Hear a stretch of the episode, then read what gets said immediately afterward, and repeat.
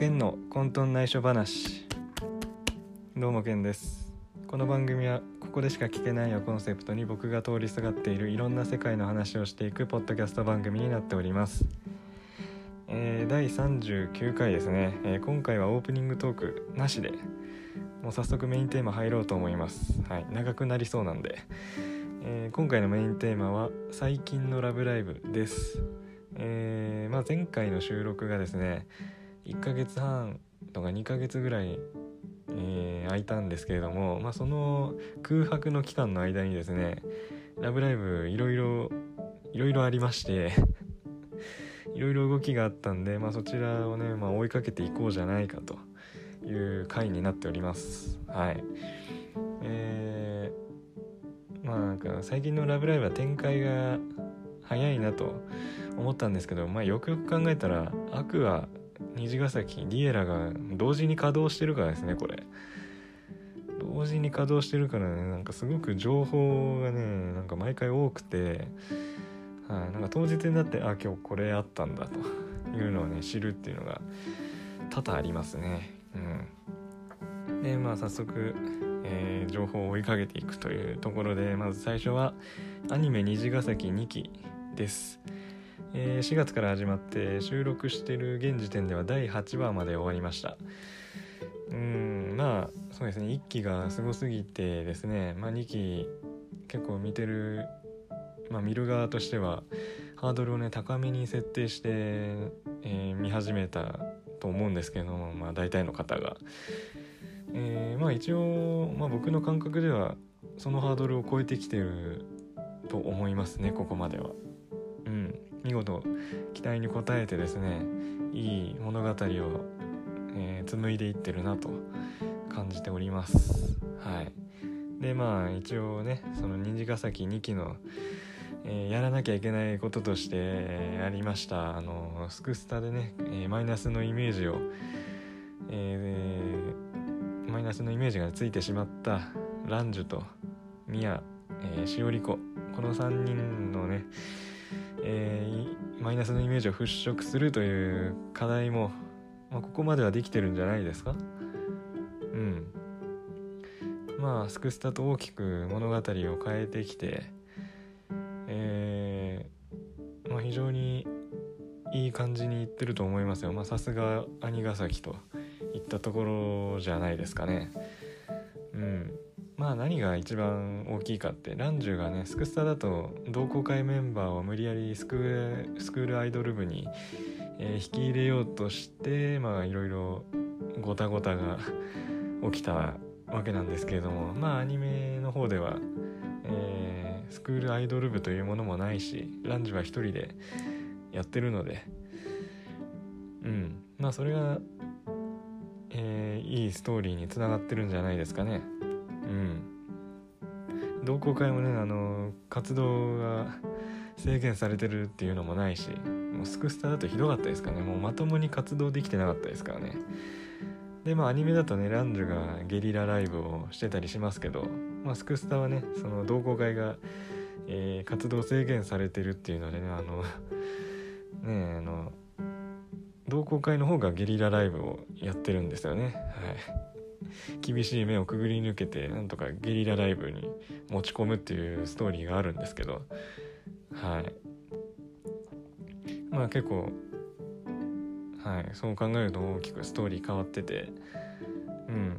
まあランジュの立場というか立ち位置が変わってるっていうのが変わってるっていうので結構ストーリーも、えーそこに影響して変わってきてるのでうん。まあ今んとこはいいんじゃないですか？はい。ランジュのイメージも落とさないまま、えーストーリーの鍵を握る人物としてここまで来てるんでうん。いい感じだと思いますよ。はい。でねまあ2期第8話の、まあ、僕のねそのブログの感想でちょっと書いたところをねあの話そうと思うんですけどあのーですね虹ヶ崎、うん、すごいんですよ。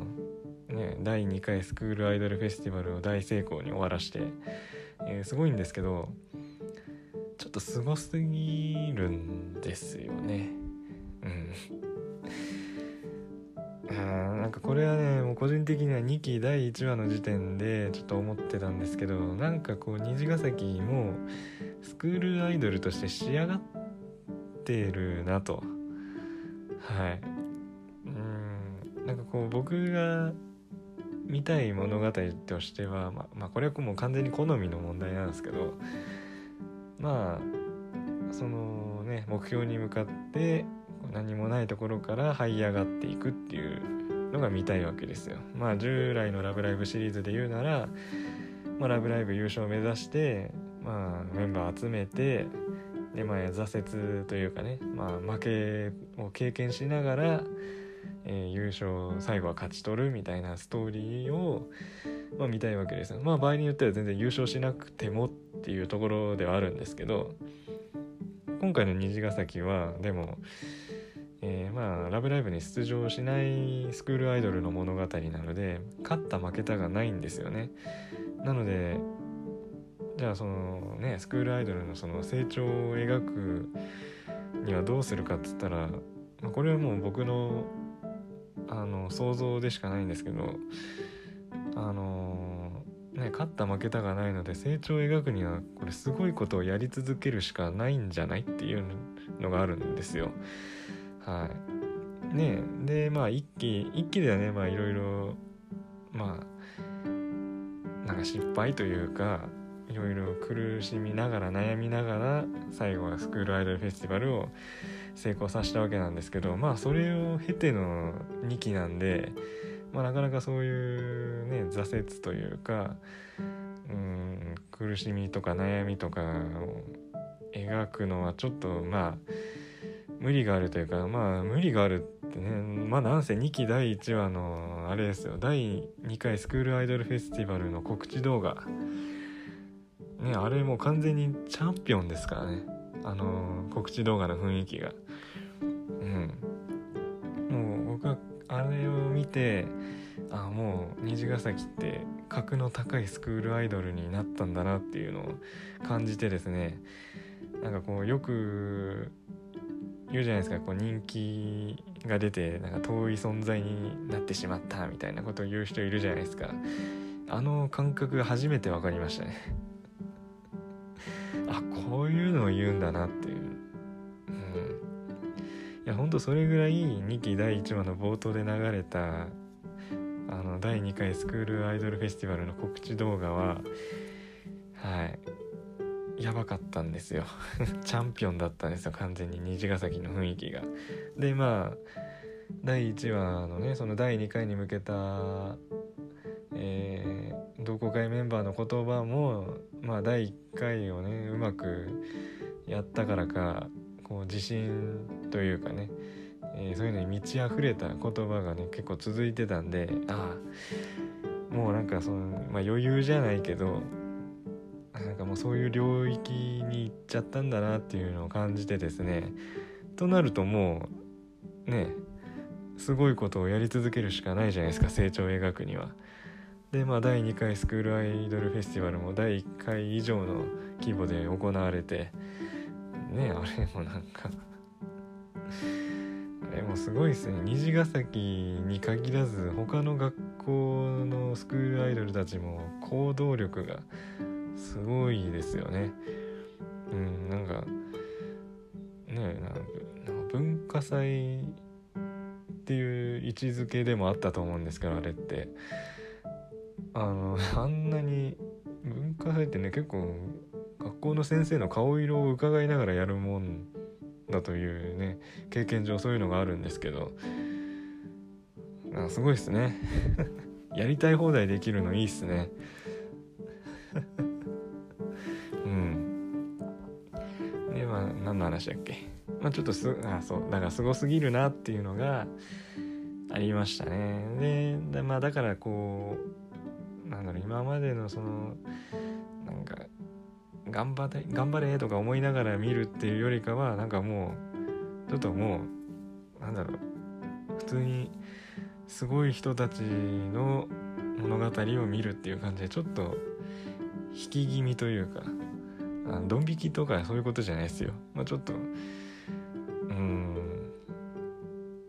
ななんていうか、まあ、そこのねいい言葉が出てこないんですけど絶妙なワードが出てこないですけどまあ前のめりで頑張れというよりかは、まあ、ちょっと、まあ、冷静にというか、まあ、どっしりと、えー、背もたれに寄りかかってみるような感じになってますね。うん、今までだったらこう頑張れみたいな感じになってたんですけどなんかこうまあどうせうまくいくんでしょうみたいな感じですよね。まあすごい雑に言っちゃうと、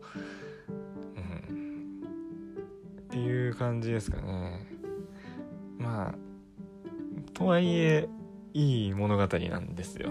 これがねまた難しいところで。とはいえ物語としてはいい感じにいってるんではい。すごくね、まあ、この後ブログの方でレビュー書くわけですけど僕は。最終話を見たら。ちょっと難しいっすね、うん、今もこう思ってることを100%言葉にはできてなくて、まあ、ブログではね一回こうポッドキャストで話しますっつって逃げたんですけど結局ポッドキャストでもうまく話せない感じでしたね。はい。まあでもあれあれですよ。虹ヶ崎2期面白いです。はい。ということで次。次はですね、えー、 Liella! 新メンバー加入ということで、えー、ラブライブスーパースターのアニメの2期がね、こちらは7月から始まるんですけれども、えー、まあ、それに先駆けてと言いますか、えー、 Liella! 新メンバー4人が発表されました。え、まずね、恥ずかしながらメンバーが増えるという可能性をね、すっかり忘れておりました。これね「ラブライブスーパースターの」まあ最初のリエラ5人が発表された時に、まあ、1年生だとか新しくできた学校だとかいろいろね、えー、設定を踏まえた上であこれ人数増えるんじゃないかと、はい、進級した時に人数増えるんじゃないかっていう可能性はね結構言われてたと思うんですけど、えー、すっかり忘れてましたね僕は。あそっか新メンバー増えるのかって、ね。新メンバー増えるのか。うんそう。なんかそんぐらいあそうだった。そういえばなんかそんな話してたなぐらいの。それぐらい忘れてました。で、えー、まあ、新メンバー見ていこうと思うんですけれども、まあ、僕ね1人を除いてはもう全然分かってないので1人はねすごい分かるんですよ。はいもう推しこの子押せるわっていうのがいるんで新メンバーの中に。1人は分かるんですけど他は分からないのでちょっと見ていこうと思います、え、今ですね「ラブライブスーパースター」の公式サイトを開いております。これ去年もやりましたね「ラブライブスーパースター」の1期が始まる前にそれぞれのキャラ見ていきましたね。懐かしいな。ちなみにあの回がですね、えー、確かに「ラブライブスーパースター」について調べようっていうタイトルだったと思うんですけどあの回がね僕のポッドキャストでは一番再生されてる回ですね。はい。まあ皆さんもあの回を聞いて「ラブライブスーパースター」について、えー、情報を入れてったのかなと、えーまあ、勝手に想像してるんですけれども、えー、まず新メンバー見ていきますはい4人にね4人増えました新メンバー新メンバー4人増えました。なんか言葉おかしい気がするけど、メンバー4人増えましたのいいですね。えー、まず1人目、桜小路きなこ。はい、なんか、あ、なんかお初にお目にかかるっす。桜小路きなこというっす、えー、語尾が非常に特徴的な方ですね。なんかこう名字と名前的には結構すごい和風な感じがしますけれども、えー、語尾は結構現代人ですね。はい、現代人なのかな？うん。わかんないですけど、あ、でも北海道の方なんですね。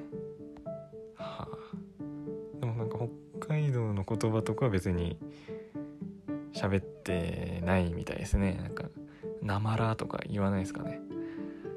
言ってないのかな まあ今後言うかもしれないですね。はい。えー、次、2人目、米目メイ。この子ですよ、私の推し。いやー、もう、なんだろうね、この、プロフィールのその最初のなんか自己紹介文じゃないですけど自己紹介文かこれ。はい。もうこれでねもうツンデレだっていうことが分かった時点でであとプラス見た目であこの子押せるわって思ってでまあ先日、えー、声優さんが喋ってるその自己紹介動画が出たんですけど完璧でしたね声が。うん。ああそうこれこれみたいな。もうこれですよみたいな感じの本当にベストな声でですねはい。あのちょっと少年のような声なんですよね、うん、低めの声で。でも、えー、ちょっとあの高くなる時もあるっていう。もうこれよ。ツンデレのベストな声。これが。基本低めでちょっと高くなる時がある。これがねツンデレで一番大事。はい。はいあのこの4年目メイ完全にこれは推しですわ。うん。特技かけっこ特技かけっこ。すごいですね。特技にかけっこって書く人いるんすね。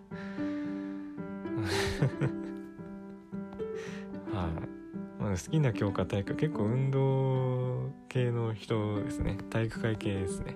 うん好きな言葉一生懸命。いいっすね。いいっすね。はい。えー、次。3人目。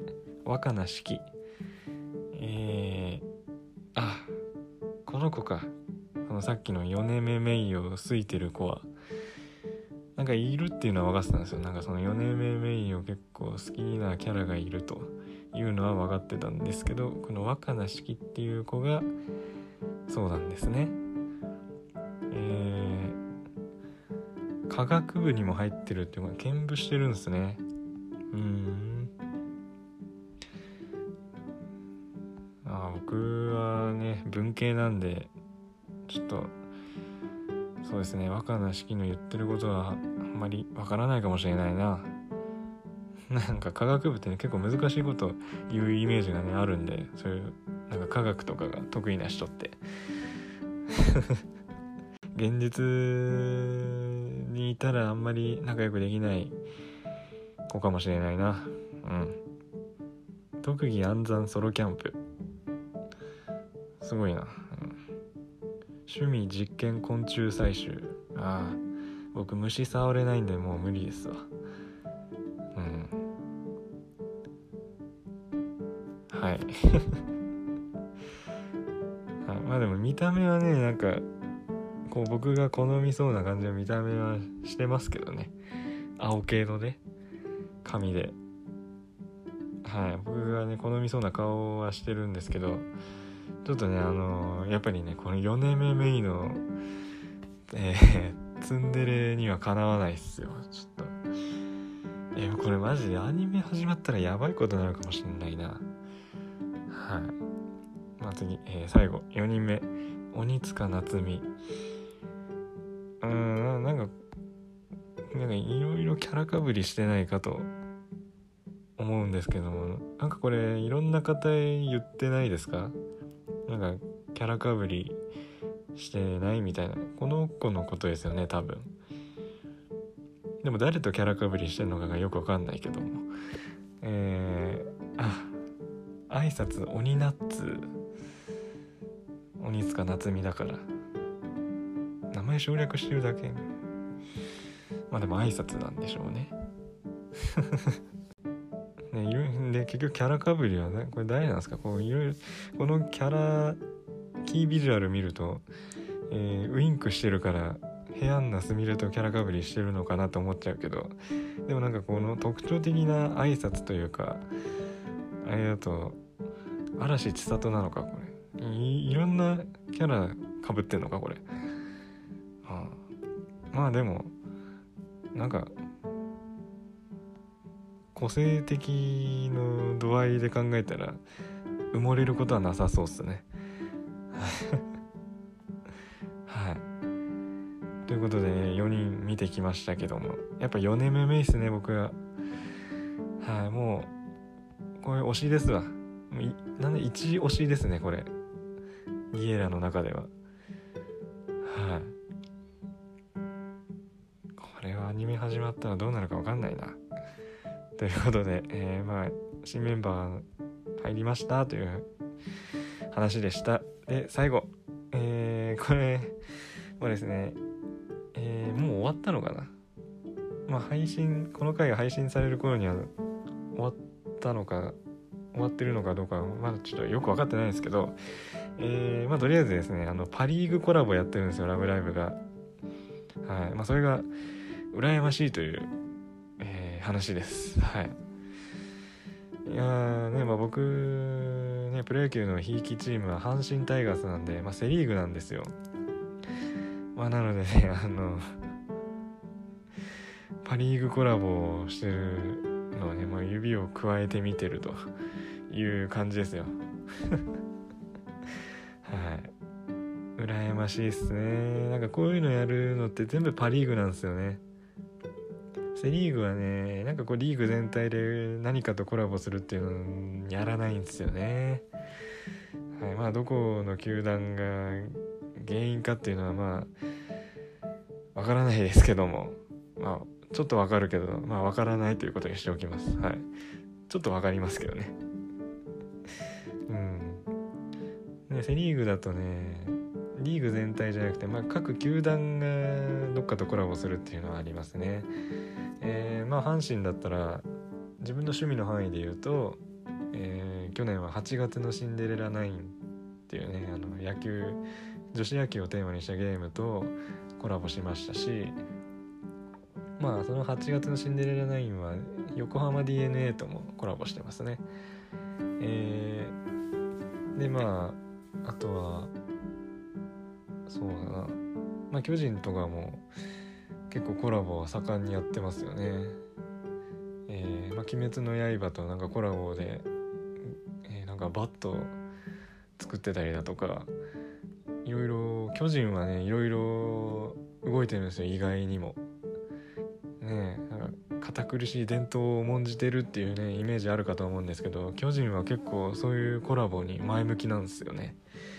うん。じゃあどこが前向きじゃないんだっていう話はしないでおきますけどどこのチームが前向きじゃないのかっていう話はしないでおきますけど巨人は、結構積極的で阪神もまあ積極的にやってる方ですね。うん。本当パ・リーグコラボが羨ましかったですね。結構なんかフォロワーさんとかが、えー、上げてたりなんか写真とかを上げてたりしたんですけどまあ楽しそうで。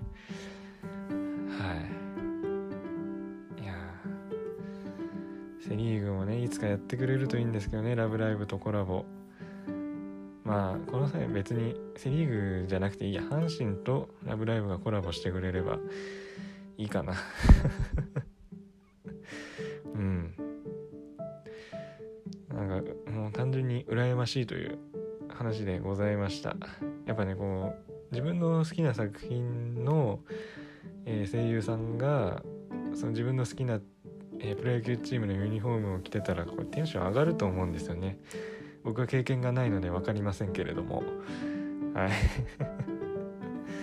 はい。なのでまあいつかそういうコラボやってくれるといいなと思っております。はい。ということでえー、あなんとか全部話し終わりました。